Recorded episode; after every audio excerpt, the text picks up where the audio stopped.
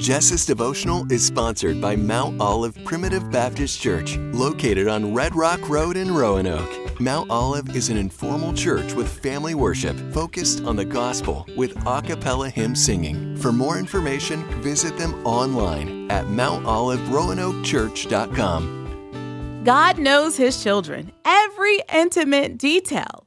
And he also knows when uh, this girl right here needs uh, some reminders and a little nudge. Uh, let me back up a few.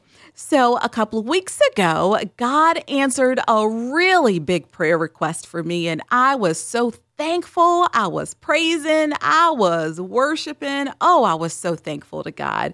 And that uh, praise and worship I had, that went on for a good couple of weeks, but then, soon after that, the worry, the doubt, the fear, uh, the anxiety, all of that set in again. I'm just going to keep it real with you. I started asking God, Where are you? You came through last time. Aren't you going to come through this time? Now, we all get junk in our spam folder in our email, and I rarely check mine.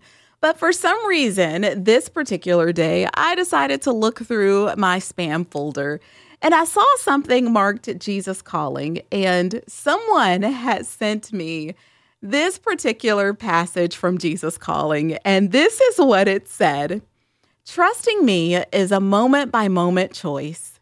My people have not always understood this truth. After I performed miracles in the wilderness, my chosen children trusted me intensely, but only temporarily. Soon the grumbling began again, testing my patience to the utmost. Isn't it often the same way with you? You trust me when things go well, when you see me working on your behalf. This type of trust overflows readily within you, requiring no exertion of your will.